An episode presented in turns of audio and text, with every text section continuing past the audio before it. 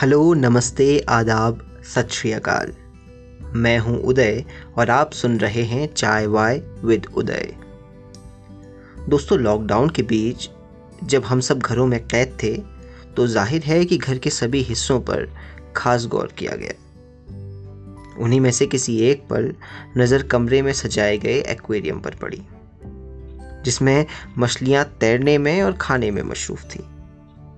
एक ख्याल जहन में आया और सोचा कि कुछ लिख लिया जाए। तो लीजिए, सुनिए ये कविता, एक्वेरियम। देख रहा हूँ, घर के कोने में रखा हुआ एक्वेरियम, जिसमें मशरूफ हैं तरह तरह की मछलियाँ चंद दानों की आस में, अपने सुकून की तलाश में। कुछ बड़ी, कुछ छोटी, कुछ ताकतवर और कुछ कमज़ोर। जो तैर रही हैं। बेपरवाह दिन रात से और बेखबर इस बात से कि जो उनकी आँखों में छाई हुई है, वो दुनिया किसी और की बनाई हुई है।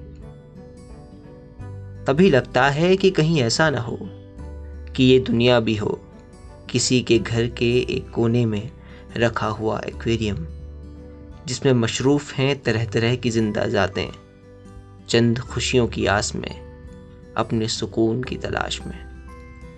कुछ अमीर, कुछ गरीब, कुछ ताकतवर और कुछ कमज़ोर, जो भाग रहे हैं, बेपरवाह दिन रात से और बेखबर इस बात से, कि जो उनकी आँखों में छाई हुई है, वो दुनिया किसी और की बनाई हुई है, किसी और की बनाई हुई